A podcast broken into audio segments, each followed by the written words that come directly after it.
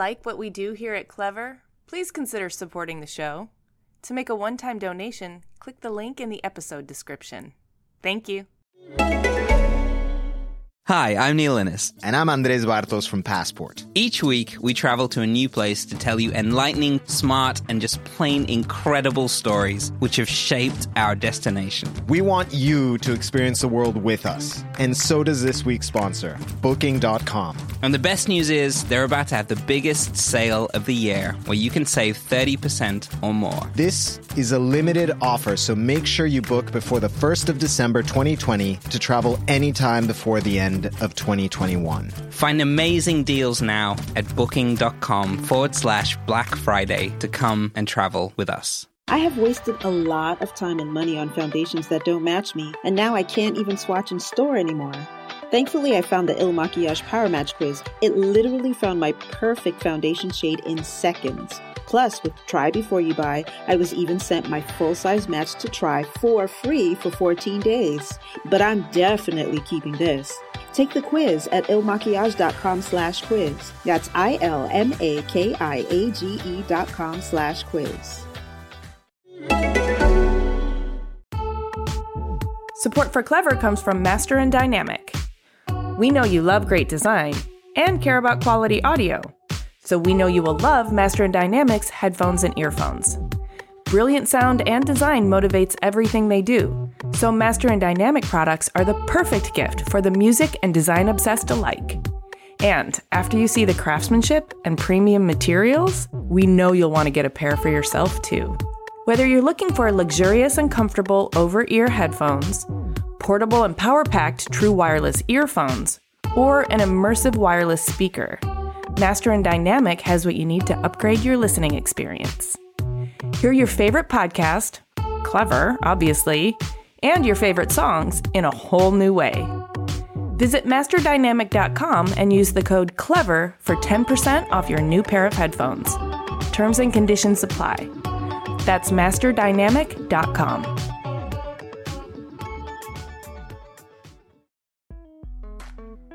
Hi, this is Craig. Hi, Craig. It's Jaime Derringer and Amy from Clever. Hey, Jaime. Hey, Amy. How's it going? Good, how are you? You guys are right on time. Man, I can't believe it. That's that's like bam, right on time. We are punctual, but we also don't want to take up all of your time because we know you're very busy. So, this is the gist of Clever. We talk to you, um, you open up and give us your deepest, darkest secrets, and then we share it with everybody. okay, go for it. I'm ready to be grilled.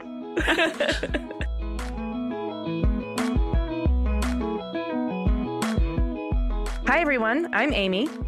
And I'm Jaime, and this is Clever. And today we're talking to architect Craig Steely. Craig Steely splits his time between San Francisco and Hawaii, where nature informs his designs. He received his architecture degree from Cal Poly San Luis Obispo and has been awarded recognition by the American Institute of Architects. His work has been published in books and many popular publications like Dwell Magazine and Metropolis. In 2009, he was selected as an emerging talent by the AIA California Council. His unique lava flow homes in Hawaii have gained him recognition around the world. He talks to us about being uncomfortable in traditional architecture offices and the enjoyment he gets from being in the field, which prompted him to launch his namesake firm, Craig Steely Architecture. We loved hearing from this native Californian, especially when he waxes poetic about the relationship between surfing and architecture. So let's talk to Craig Steely.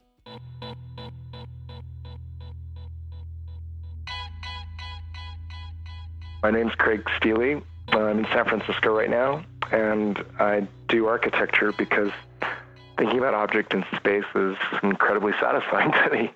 Did you grow up in California or did you grow up somewhere else? I did.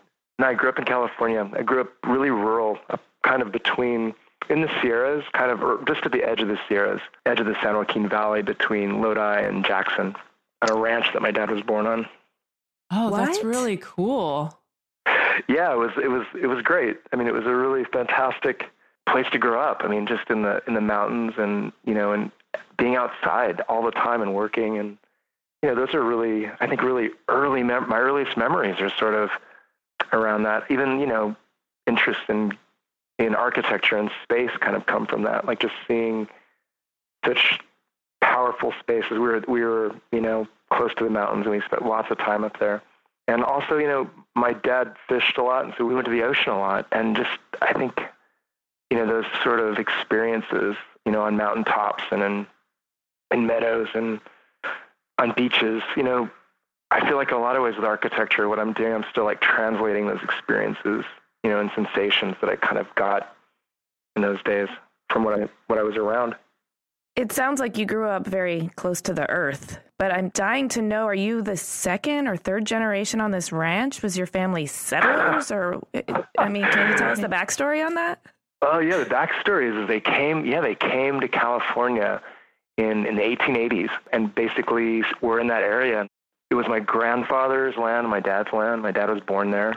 I was there until I went to college growing up in a place like that, you, you really find your way. There's not a lot of outside influence, and you really, I think, create your own world. And it was amazing. So the first time I really left that area was when I went to college, when I went to Cal Poly. And, you know, it was, it was pretty powerful.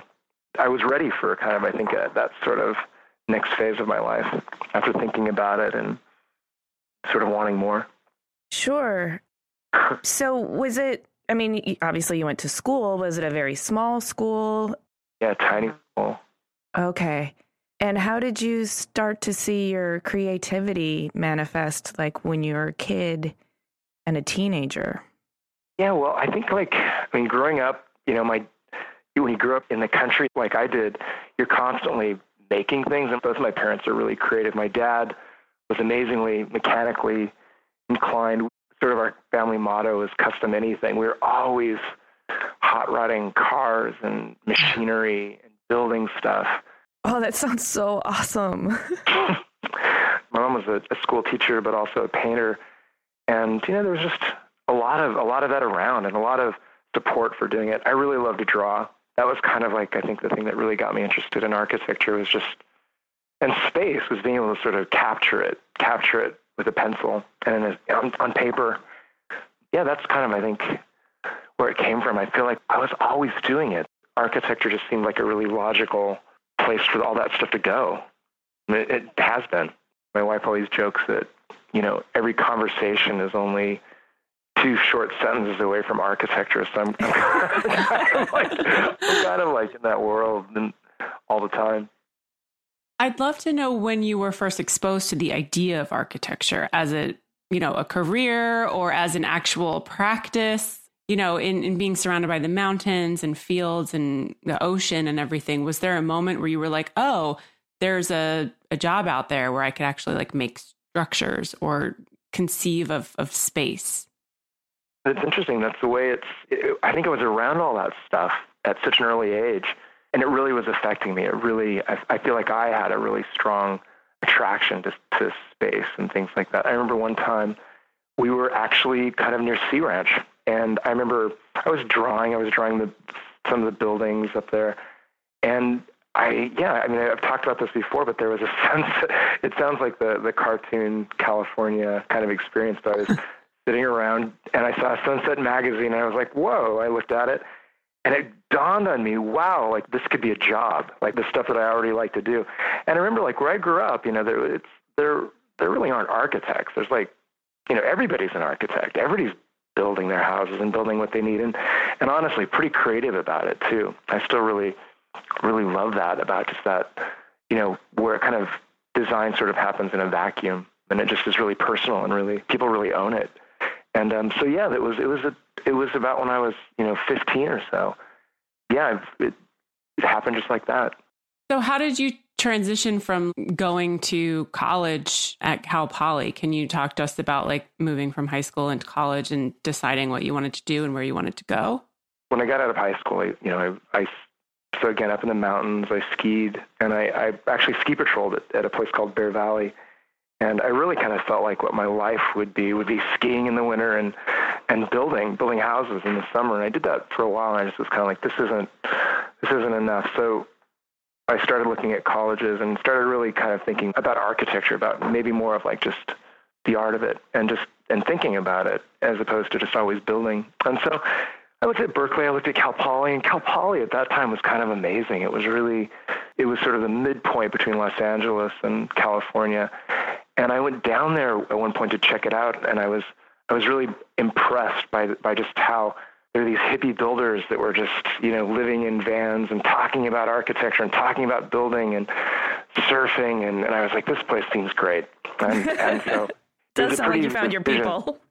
I think I kind of did. Yeah, I really did. But then, but then when I went down there, they they'd all graduated, and so it was kind of like this sort of weird process of, of finding my own way again. But that's sort of where it began. And then during that time, I, I spent my last year in um in in Italy, which was which was really powerful. Like that was you know I think really important seeing Italy, and again like being really really ready for it. Really at, at a time in my life where I hadn't you know seen a lot of I hadn't been exposed to a lot of things like that, and it was amazing just being dropped in Florence and around all that art and around all the inspiration and around all the, you know, things from the Renaissance to, you know, sort of like the avant-garde 70s architecture. It was really powerful and made a huge impact on me, and and also a huge impact on the way I think about architecture and the way I, I kind of practice it too. I think Italy really turned turned that on its head too. Just how it's maybe really more integrated with life and not really separated. It's not like a, a job that you go to from nine to five. It's really what you do. On a personal level, did you have any adjustment issues going from your tiny high school to a college in a big city? I mean, being around all those people and focusing your energy uh, towards studies, did you have to rein yourself in at all? No, I was really ready for it. I mean, I think like I don't know. There wasn't. I'm pretty flexible that way, and I, I think it just. I don't know. It just seemed like it was the right thing. There wasn't like a culture shock or something like that. I think it was. Mm. I just was really ready for it. It was just the right place at the right time for me. I mean, it was. I felt like in. It sort of like it would seem like there were all these ideas that I had sort of come up with on my own, and it was amazing just to suddenly be around a sort of places where I was I was seeing these ideas. I had you know the ability of reading about these ideas and discovering more and, and going deeper. So I was kind of just an omnivore, just just devouring everything, like all the sights and scenes. I mean, I mean, you know, I remember the first time I went to like a big city, San Francisco, you know, and it was, I couldn't believe it. It just was, you know, it was amazing to me. So, and I still, feel, you know, I live in San Francisco now most of the time. And we're in Hawaii a lot, but but I still feel that way when I come to San Francisco. I still feel that sort of, you know, just uh, it's an excitement about just what's what's possible here. Yeah, it does bubble with excitement. I really I like that city. I, I wanted to ask you a personal question. You seem to be really adept at following a certain pull, a certain thirst for information, and you don't really seem to resist it or have any conflict. Have you always been like that? And does that come from your parents, or do you think that comes from growing up in a place where you got really centered with yourself? Maybe I don't know. I think certain things like that. Certain people are just that way. I mean, I think I, I feel like I've always been that way. Mm-hmm. I definitely, I feel like growing up in a place where I did, where you know, I was supported and had the opportunity, and there wasn't a lot of outside influence at the time. So I was really thirsty for ideas and thirsty for challenge and thirsty for knowledge It's really great for me. I don't know if it's great for everybody, you know what I mean? But I think for me, it's it's definitely a different life. I mean, my son's having a definitely a different experience than I'm having. You know, he's he's been so many places, you know, at such an early age, and you know, he's just having a different experience. But yeah, I still think those like core sort of ideas about that level of just being interested and curious and optimistic. He has those, and I don't know if he learned those, or I don't know if those just are from the gene pool? yeah, that's an interesting question because optimism is the thing that I, I think everyone's born with, but it frequently gets dampened or, or, or killed. Yeah. so you got to really protect it. I was going to ask where you got your, um, you know, thirst for experience and knowledge from. Is that coming from one of your parents in particular? No, I think like I mean, back to that idea of optimism, you know, with like work and especially with architecture, gosh, I mean, it's so easy just to get it crushed out of you. So many variables and so many things that happen. And I feel like in a lot of ways, I'm really protective of that love I have and that optimism I have for it. I feel like both, I think my dad in particular was, was, was always really, always up for a good time and always like working hard and always curious you know, my mom's the same way, and I and I really feel like a lot of the people I was around were that way. So, you know, again, is it something I learned or something that's inside? I don't know. I'm just glad it's there. I'm glad. Yeah, we are too. It's lucky to find something that is satisfying and and fulfilling, and getting the opportunity to, to do it and to do it, you know, each and each project at a higher level and a, with more intensity and with better clients and yeah, tools and resources. Yeah, it's it's been really it's sort of felt like you know it's just you know been building and building and building, and it keeps getting better for us. You know, in terms of what where we are with where I am with designing, where my my studio is with what we can do, and the clients that are coming to us. We try and be really specific about like what jobs we take. We don't take a lot of jobs, and, and my studio is really small, and deliberately that way because I I want to be involved in hugely involved with all of it. You know, it's it's so many architects you get.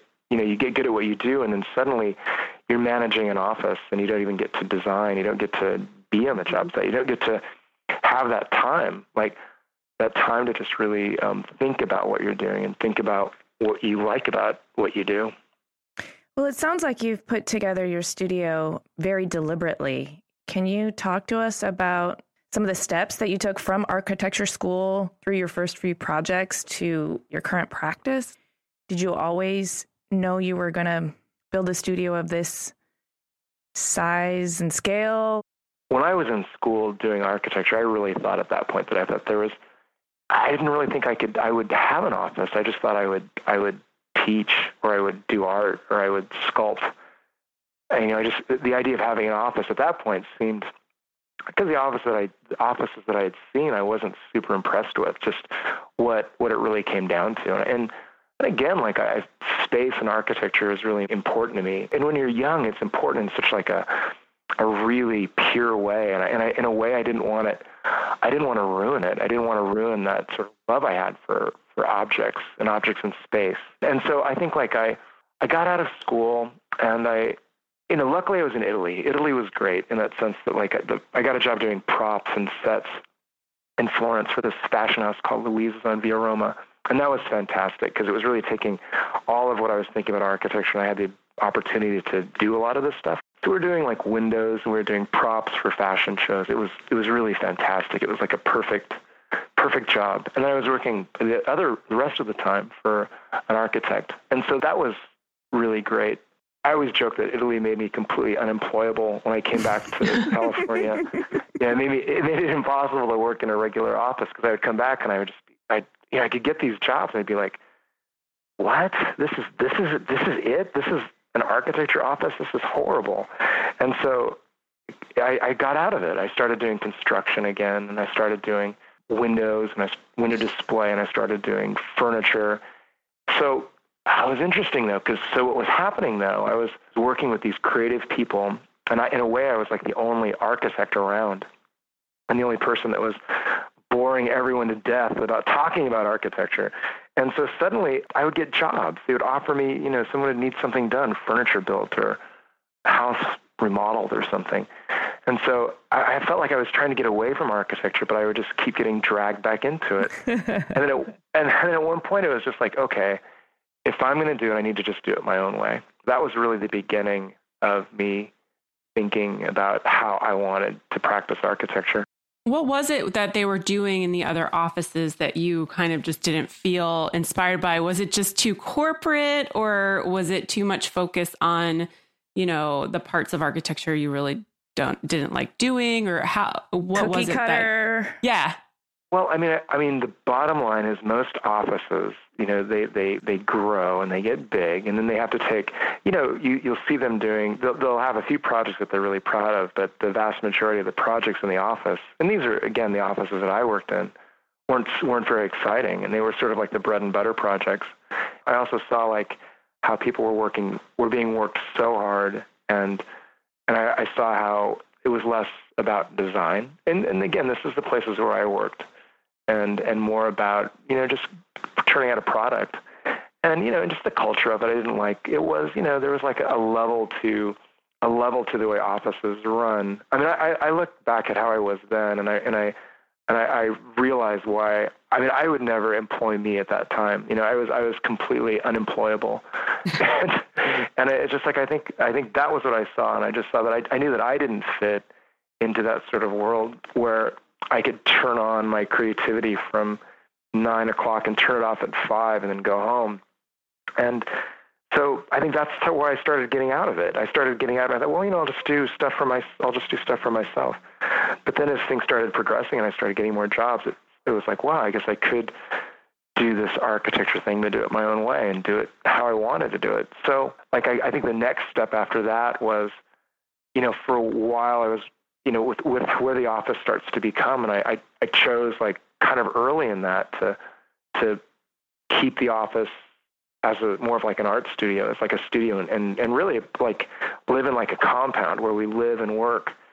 And at one point, you know, we were looking at other spaces to work in, and I just was like, this is crazy. We, we, you know, my wife's a painter, and she needed more space. My son was getting bigger. We needed, we needed more space anyway. So we were looking around at a building that we could sort of turn into this sort of compound. And then it, it just sort of dawned on us, like, well, why don't we just? We have a building in San Francisco, a house. Let's just tear it to the ground and make it what we want it to be. So that's what we did. So I have a, you know, an office that's separated from our house, um, but it's still in the same building, and it's it's part of our our experience. And it, you know, it's and it's perfect because I, I always feel it in a lot of ways that it's it really um, it helps me it helps client, me connect with clients because certain clients come over and they, they see the office and they and they see it in the house and it's and it's absolutely what they don't want. It's what they don't they don't need. But other, but the right clients come over and I think they see it and they really see how personally we take it here and and how it's really there's no difference between who we are and what we do,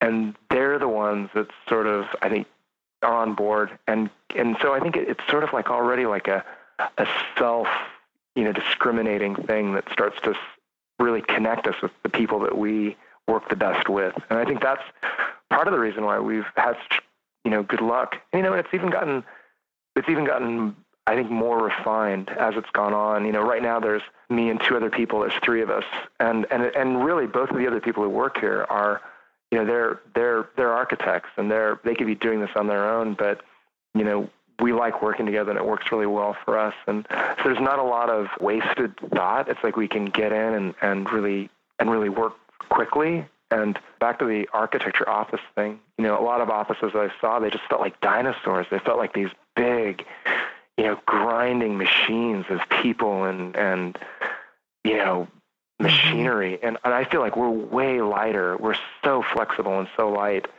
and, and able to just, you know, change and, and become whatever a project needs us to be.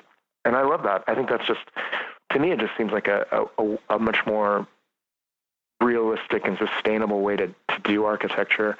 You know, it keeps me from getting bored with it because I can we can keep changing it. Um, you know, it's it's again, it's we look at it more as like a an art studio. Like we're turning out, we're not really turning out a a product. We're turning out like a, a progression of ideas that just keep evolving. So you have this space now in San Francisco, but you also work part time in Hawaii. Do you have an office in Hawaii as well? No, the office is just in San Francisco, but we're in Hawaii a lot, and it's so easy that I do work there a lot too. But our office is here in San Francisco, but we're we're in Hawaii a lot. And you're pretty prolific in in both spaces. Can you talk a little bit about how the projects or process might be different in either one of those locations? I love talking about that because I mean, I really. I mean, my like... real question is: Do you take more surf breaks in Hawaii than you would in San Francisco? no, I, same here as I do there. You know, it's like I just serve the wetsuit here, but you know, it's like it's interesting. It's like our world. So we started going to Hawaii. I did a project there about you know 18 years ago, and really liked it on the Big Island. And we started doing more. And then we bought some land over there and built a house. And and it just started like our life, my wife's life, and my wife, and actually the people I work with, our life started changing kind of around it. And it's sort of like like the easiest way to explain it is sort of like this we've created this sort of venn diagram there's like hawaii and there's california and our world is sort of weirdly in between it and we kind of see the same people in both places and we kind of do the same things in both places and i i, love it because for me i mean it works really well for the way i think about things. And it's sort of like it allows me every time i come i'm sort of an outsider in both places which is great. But but it allows me to really think when i'm in hawaii oftentimes my best thoughts about California projects and about you know San Francisco happen there, and and it's the other way. When I'm in San Francisco, I I'm, I'm I think I'm I'm more lucid and have clear ideas about Hawaii, and and I and I really feel like if you look at the projects, they're both informed by each other. I don't think my my California projects would look the way they look if it wasn't for the time that I'd spent in Hawaii, and vice versa. The Hawaii projects, without what I get out of being in California, to me, like Hawaii's been a fantastic. It's reintroduced that sort of nature and then being outside that I had when I was a kid, and I really just that really inspired me, and um, just that kind of sacredness of of space that's created outside, like just you know, that you just find, that you just stumble upon, and and and it's so perfect, and the proportions are right. And so Hawaii Hawaii's sort of been able to, then it's really brought that back, and it's really, you know, it's pushed me hard to do what I do there in California. You know, most of the projects we do in California are pretty much along the coast. We're doing stuff, project in Oregon, we're doing project in Big Sur, Monterey, San Francisco, and so it's all along the coast. And we're doing some projects that are that are a couple projects in the city, but most of them now are are kind of out of the city, more in in on on land, mm-hmm. and and really different sites. But being in both places keeps me really really tuned into what's happening. Well, I love what you said about being able to get that distance and perspective when you're in San Francisco. You you get that distance and perspective on Hawaii, yeah. and vice versa, and then they both get to inform your overall progression I mean, I really look at the projects that we do as sort of like a continuous thought, like as a, as a as an idea that just keeps changing and evolving with input from these different sites and different places that we're building, and you know, and also the builders that we're working with. You know, we're really lucky to, you know, usually we get in pretty tight with the builders and we work with them a lot, and they become partners in just thinking about what we can do and, and what's possible. So you mentioned uh, working on the different sites, and I know you've done a series of residences in Hawaii called the Lava Flow series that are. Yeah. Well, they're very exciting, but in part because of their proximity to molten lava and active volcanoes.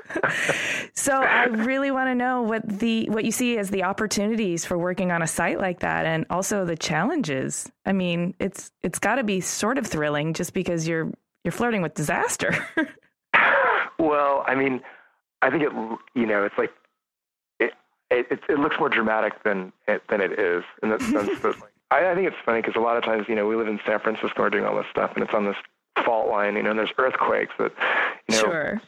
and and it's so uh, that I think it's funny people like you know spending all this money and time building things here, and and you know, and they could be gone instantly, and I think you start to look at Hawaii, and, and again, it's like people in building on the Big Island in and around the volcano, you know, for forever, thousands of years. And it, and I think, but I think it is more immediate in that sense. You see it all the time, and that's something that that I really like. I like being reminded of it, and I think it's in, it's intense to some people in that sense that you really do feel small in the scheme of things. You know, you're here for mm-hmm. such a mm-hmm. brief time.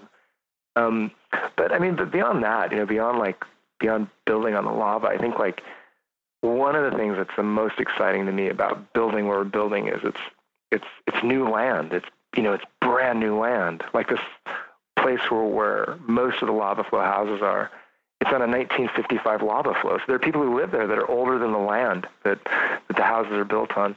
And you know the, ah. the lava's sort of like you know Pu'u 'Ō'ō craters maybe 20, 30 miles away, and the lava's going. But you know there's there's the there's the chance that it could change. You know it's it's the rift zone and it will change. But again, I think like that that living on new land, it sort of like offers to me, and this is this is just me talking. It it offers like this this new. It sort of needs like a, a new way of. It offers a chance to have a new way of being, a new, and it's like an opportunity to start from scratch and do something thoughtful. There's like a you know Hawaiian term. It's called ho'oponopono. It means to do the right thing and make things right. And so I feel like in Hawaii that it's really, you know, it's, it's, it's around you all the time. And, and so I, I like that about building there. You know, once I think you get away from the fact that it's such a different place to build seemingly, and you, and you start to, to see how people are living there and it becomes such a, a distant thought in the back of your mind and you start to think about these other things. Mm-hmm.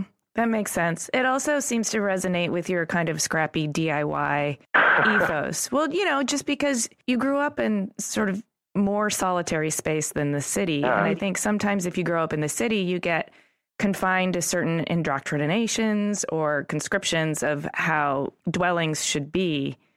And it seems to me like it would be an incredible, exciting opportunity for you to have this brand new land that nobody's described. I think that is really true. I mean, I think, and again, it's like, I, you know, when I was talking about living in both places, how well it works for for us and for me.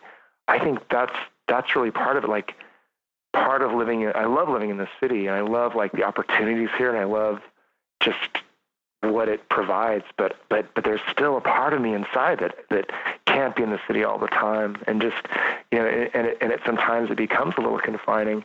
And having that that outside, being able to live in Hawaii and being able to be, you know, on this land that's like you said, so new and so, you know, free of, of existing sort of ideas is really, you know, it's inspiring to me. It inspires me so much to do what I do, to do architecture.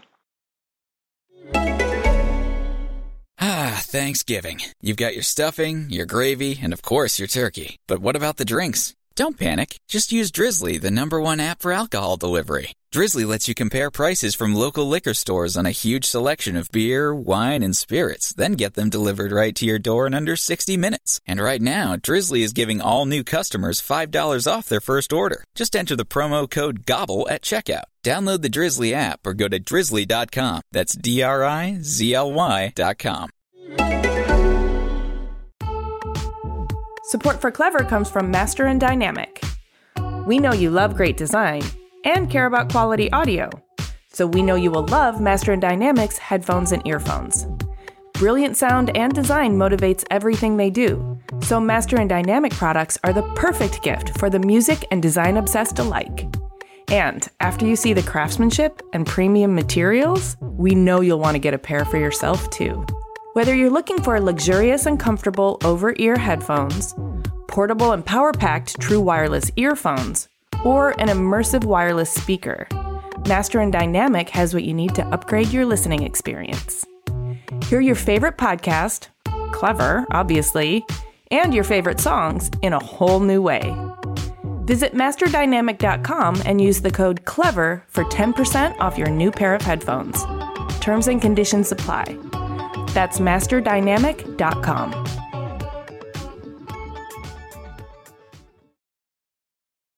I want to talk to you a little bit about your creative process because I think you're a fascinating guy. To me, just listening to you, it sounds like, you know, you have a left and right brain that are both fully functioning or firing on all cylinders. You've got this very like um you know, architectural brain where there's engineering and there's math and there's lots of things to think about. And then you've got this other part of your brain that's very artistic um, and very focused on design.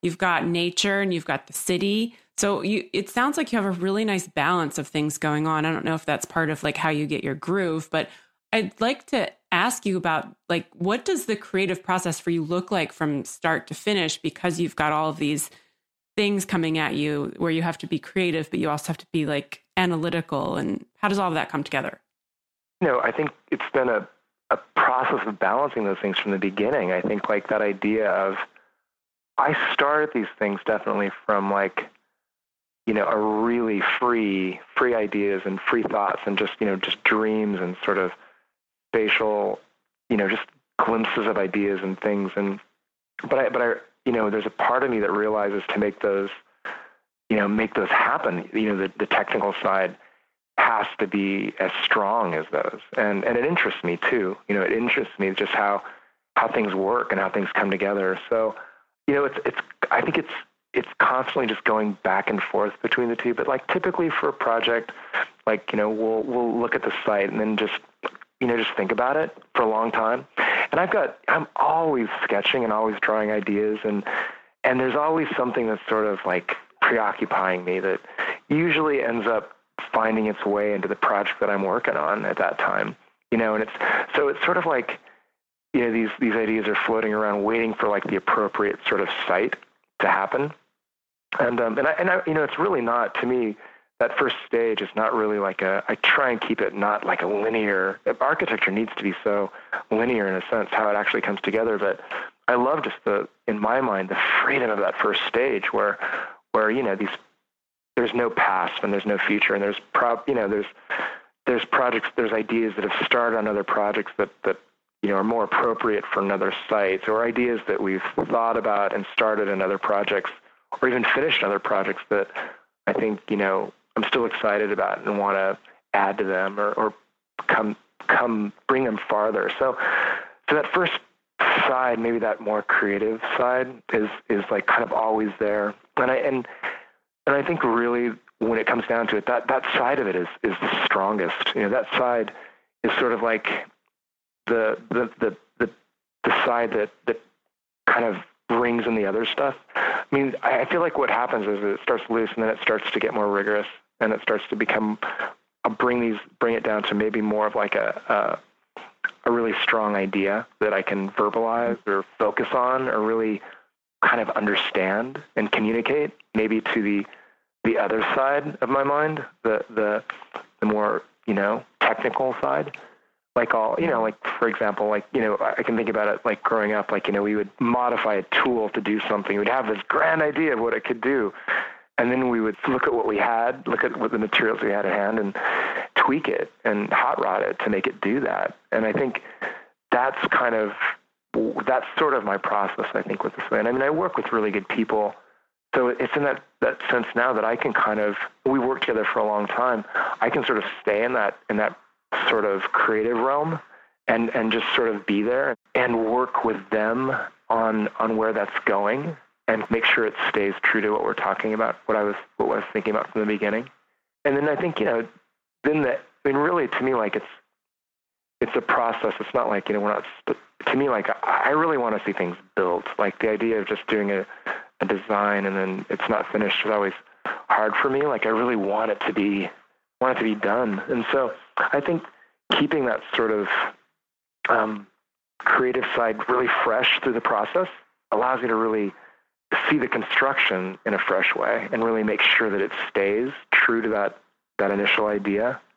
I think that's really interesting because I do think that a lot of times projects lose their oomph or their flavor as they start to get interpreted by many other people, many other craftsmen, many other relationships, many other budget, material constraints, all of that stuff. Yeah. And so they really benefit from having someone who's absolutely still in tune with the the creative seed or the the genesis or what's really important about this all the way through and somebody who knows how to interpret all of those different processes that happen in building something so that you can help guide and coach everybody who's working on it to help maintain that essence.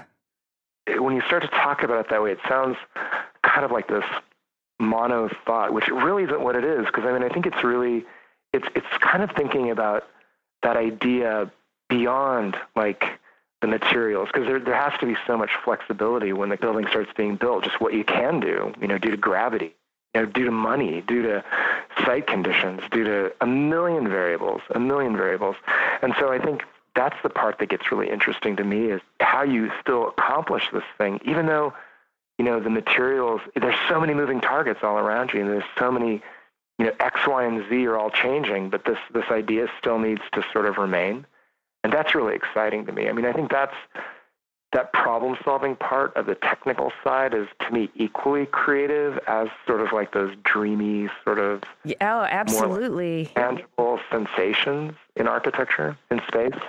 It it's sort of like an evolving organism and genes are mutating as it's as yeah. it's coming together. Mm-hmm. And I mean, that's that's like I think that's like the most exciting when when it when it happens that way.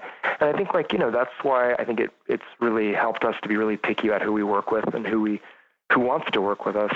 You know, and and I mean I think you know every client is on board with these projects and they're you know as the contractors are and we're all putting you know more than just 100 we're putting 120 percent to do these things. Everybody feels a part of it and that's exciting. I love it when that happens. I'm glad you brought that up because I was going to ask you about relationships. It, it sounds to me like you've built your practice with good collaborative partners, but also by you know, working out of a studio that kind of self weeds your clients. Uh, self weeding. self weeding studio. I like that. That's a that's a great name for a studio. but it does sound like you're adept at, at building and maintaining relationships, and I just want to get your take on how you do that, and if you think it's as important as it sounds like it is. Yeah, I mean, I think that's really that's really great that that you see. I mean, I think you guys. I love the questions you guys are bringing up because I mean they're really they're thoughtful questions, and I think that's part of it. It's not just like one person. It's you know, it's it's a whole cast of people, and I, I mean, I think like we've been really lucky to kind of, you know, I, I think again that self weeding process is, it happens a lot with builders and and clients and people in the studio, and I, I think every I think everybody is really clear about what we're trying to do, and from the beginning to the end, and there's like a real consistency to that, you know, and it, and it's like I think the more we do it, the more it, it becomes obvious who is and who isn't. And so, you know, it's like for a while we were working with the same people all the time, but now I'm finding that it's really interesting because I, I think we've got the tools for really kind of creating that world and finding who, you know, we know we know what questions to ask when we meet people, and you know, contractors, subcontractors, clients, everyone. So it's just I think an easier process with that. But you know, it's like again, it's like Hawaii. You know, there's an idea of ohana. It's just this like this connection, sort of, of, of family and people. And, you know, it's, I think it kind of like really is reflected in, in how we do stuff in California and Hawaii as well. It's just, you know, it's like work and life are really connected. And we like working with people that think about it that way. We like working with people that really take it seriously and are challenged by it and want to push it farther. And you know, we don't we don't suffer fools. We get really annoyed when people aren't doing that. so you know, I think, yeah, it's, it's like it takes that level of people. You know, there's that old saying, it takes a village to raise a child. But I think that village mentality is in the modern world, we can create that village by building our our work and our collaborative and our social relationships in that village mentality. I agree. I think that's that's a great way to put it. I mean, I love it like when I love it when it becomes something more than just you know, architecture, I love it when it becomes a metaphor for just ways to do everything, community, just the ways to just, you know, know your neighbors. Think of your your house as like not just a building on its own, but a part of the city. Think of it that way. It just I think the, that sort of when you say that, it's sort of like when I think about community and I think of all of that, it's sort of like the micro and the macro. You know, it's like yeah. it's sort of you as an individual, or, or I mean, it's even like you know, um, you know that I mean, when you were bringing that up, I was sort of thinking of do you know that there's a German artist, Hundertwasser? Do you know that guy? No, he I'm not familiar.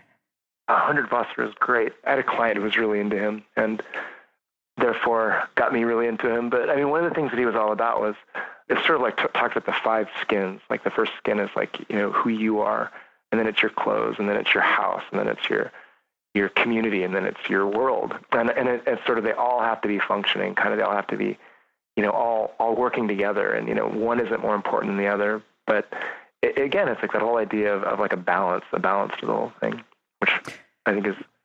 I mean, I think thinking that way, it's easier to sort of get things going when you think about like a symbiotic sort of relationship where everybody's getting what they want. Yeah, absolutely. And you have a lot more connection to the context when you think in the macro as you're building the micro. Yeah, I mean, I think it's that flexibility of thought.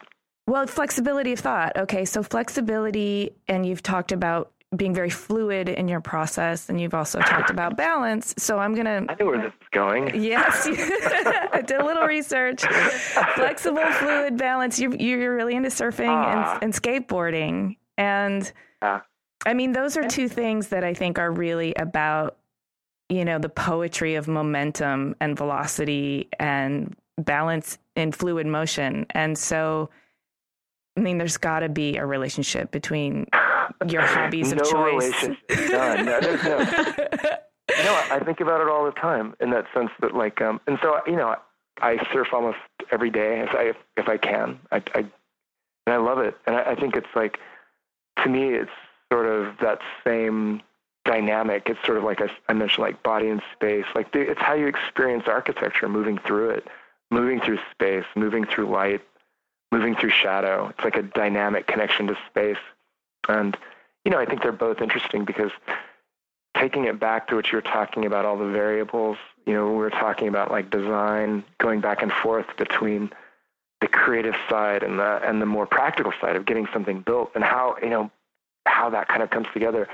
I mean, that's like both of those sports. It's surfing, it's skating. It's interesting. Like I find surfing and skating interesting because in surfing, you know, it's like you're stationary, but everything is moving around you. And in skateboarding, it's the opposite. Everything is stationary and you're moving through it. But there's still like the same motion, which I think is really, really interesting. I mean, it's, it's, it's architectural. I mean, it's like space is there when you're, when you're in a wave and space is there when you're in a bowl skating. I mean, and, and also I think it's just, you know, that idea of like, you know, a beautiful object. Like I love how how a surfboard looks, the proportion of it, the shape of it, the, the subtleties in it, and a skateboard as well. And in a way, like I love things like that that are just like perfect tools. They're like this, you know, like a beautiful sort of prosthetic. It's this thing that once it connects to a human body, it amplifies your abilities. You know, you can you can glide in in the ocean. You can fly through the ocean. You can you know glide through this concrete bowl. I mean, I, to me, things like that, like tools that do that. You know, they transcend just what they can do, right? It's just it transcends more than just. It's not just like okay, this pair of scissors is cutting a paper in half. You know, it's it's really more transcendent. That's pretty deep.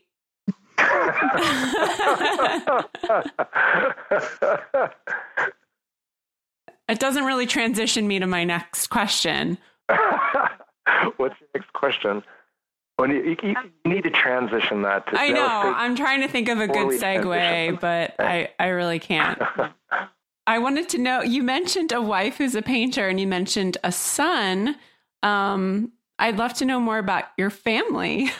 yeah. Okay. Well, so my wife Kathy's a painter, Kathy Lou, and my son Zane is 13 now, and you know he's great. He's all what's what a 13 year old should be and you know, so they're kind of partners in this whole thing and and around all the time.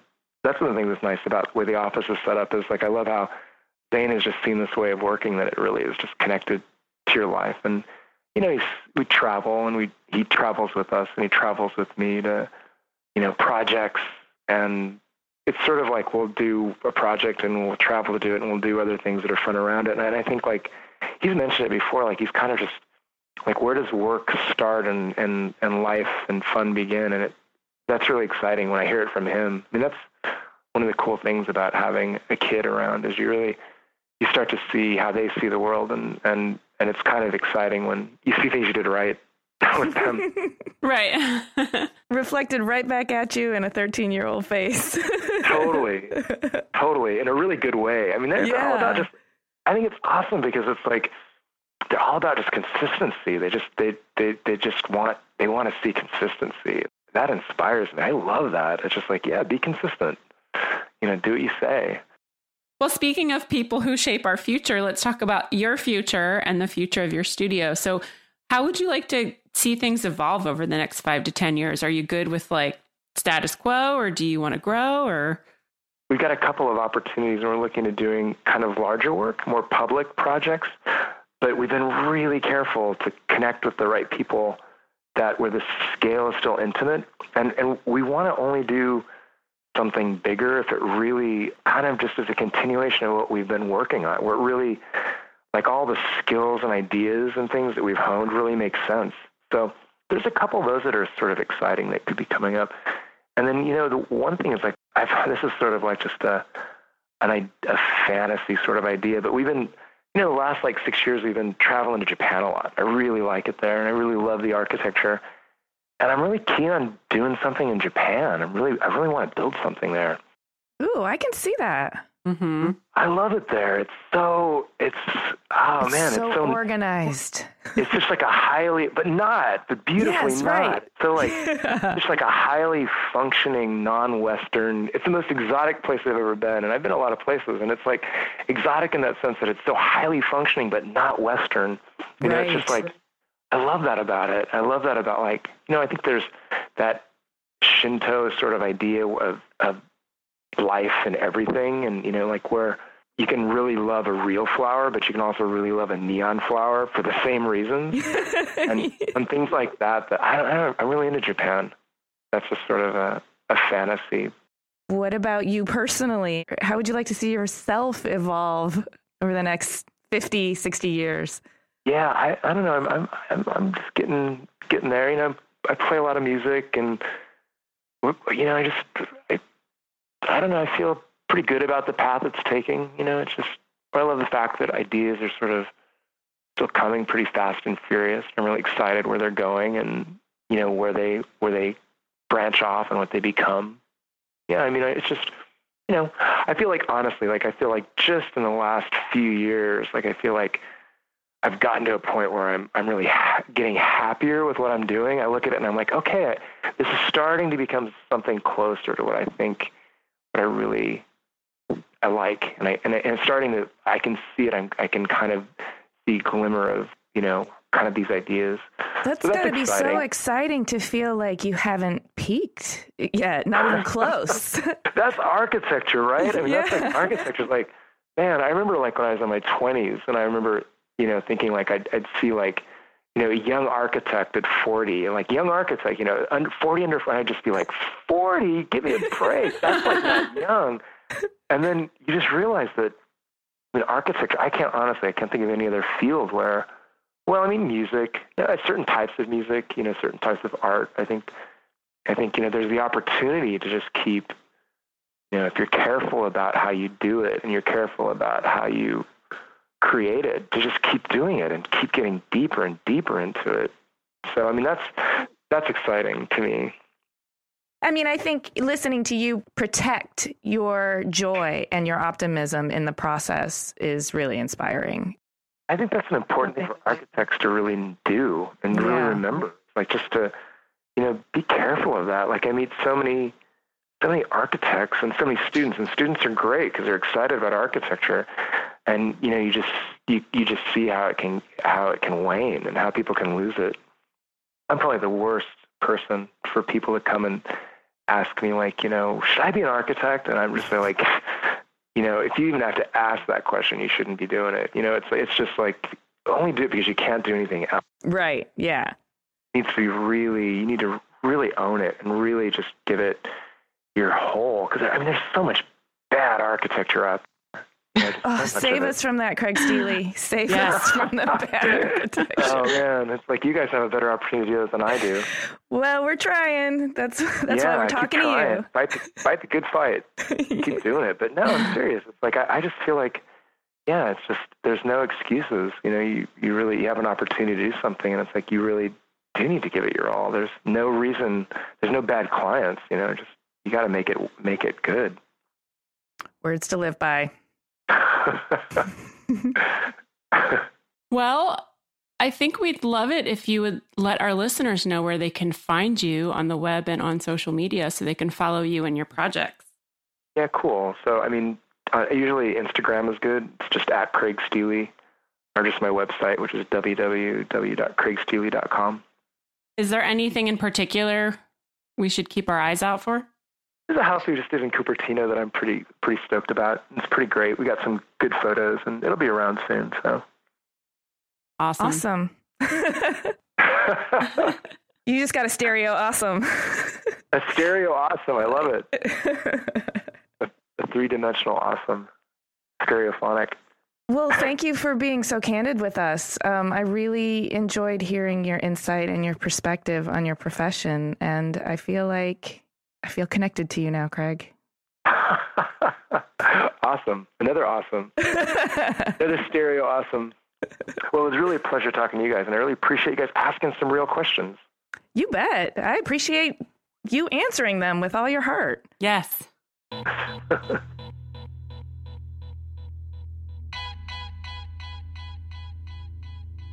He's a really great guy. He is. I love how thoughtful he is about his entire practice and I and I love with a passion how somehow he's known instinctively that he has to really guard and protect what makes architecture joyful for him. Mm-hmm. He can't let that get trampled by the process or by the people You know, he's really DIY'd his practice into something that he can evolve because it feels really organic to him and authentic to him. Yeah, I I really love that he kind of looks at architecture at least a little differently than I thought most architects looked at. Or maybe I don't know. Maybe he's he is different from other architects. I really don't know because I haven't talked to too many architects. But it sounds like he approaches things like twofold. Like I was saying in in the when we were talking to him, like he's almost using both parts of his brain um, to approach it from an artistic standpoint, but make sure that it becomes something that gets built. Like he said, he doesn't want to just sketch things to make, you know, sketch cool things. He wants to see them realized. Yeah. And, you know, that tinkerer, the guy who was modifying tools and hot rodding things growing up, is going to have that need to see things realized because you just, you, you take things apart and then you put them back together in a different way and you've, you've got to see if it works. You've got to mm-hmm. see if it does. You've got to prove your hypothesis. Totally. But I really loved how he talked about moving through space. We always think of architecture, or we have the there's a danger in thinking of architecture as the materials that make up the, the, the structure. Right. But now he's he's another one that's talked to us about architecture being in the atmosphere and moving through space and shadow and light and how traveling on a surfboard or on a skateboard is also moving through space. And now I'm not going to be able to like enter a building and feel any you know the same. It's going to be amazing when he pointed out that on a surfboard, you're stationary and everything else is moving around you, and on a skateboard, everything else mm-hmm. is stationary and you're moving through it, it's such a simple distinction and it's so obvious, but I never thought of it that way. Yeah, I didn't either. And as you guys were talking and you were making the connection between fluidity and flexibility and architecture and then skateboarding and surfing, like listening to him talk about that was very poetic and it was very moving, but it also opened my eyes to look at space differently and look at the way that I move around space differently. And you know what? I think that's entirely deliberate on his part, and I think he'd be really happy to hear you say that that that he was able to open your eyes in that way. Yeah, I also liked your analogy, and I don't know if you did this on purpose or not, but it was very smart that it's almost like like building a, a structure um, a home or whatever is kind of like an organism, right? So you've got all the cells and all of the nerves and all of the things kind of having to come together and work properly to create this form that everybody is satisfied with and that functions correctly and that still kind of looks like it's supposed to look. Mm-hmm. And that he's almost like at the nucleus of that, where he's like the brain and the heart of that whole organism.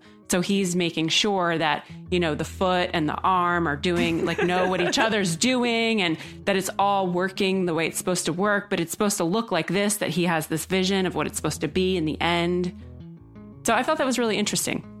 I like the way you took it to you, you said a foot and an arm, and it made me think of him more as um, rather than him being the DNA, he's sort of like the sperm donor, so that he's oh. like injecting his DNA into this separate organism, that, but then he's shepherding it to become a fully viable being with its own personality, but a personality that he's very much uh, that started from him. That's really interesting, but I don't know if he would want to be compared to a sperm. I don't know either. I don't know. I think, but I do like that. Yeah, we're getting a little weird here, but yeah. I do think the concept seems appropriate. Thanks for listening. Please subscribe to us on Apple Podcasts or wherever you get your podcasts. Go to cleverpodcast.com to sign up for our newsletter, read the show notes, and see images of Craig's work. You can connect with us on Twitter, Instagram, and Facebook at Clever Podcast. We love hearing from you guys. This episode of Clever was edited by Chris Modl of Your Studio with music by El Ten Eleven.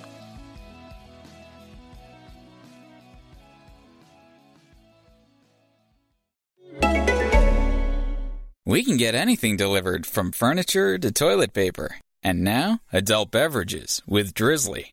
Drizly lets you compare prices from local liquor stores on a huge selection of beer, wine, and spirits, then get them delivered right to your door in under 60 minutes. And right now, Drizly's giving all new customers $5 off their first order. Just enter promo code EASY5 at checkout. Download the Drizzly app or go to drizly.com. That's D R I Z L Y dot com.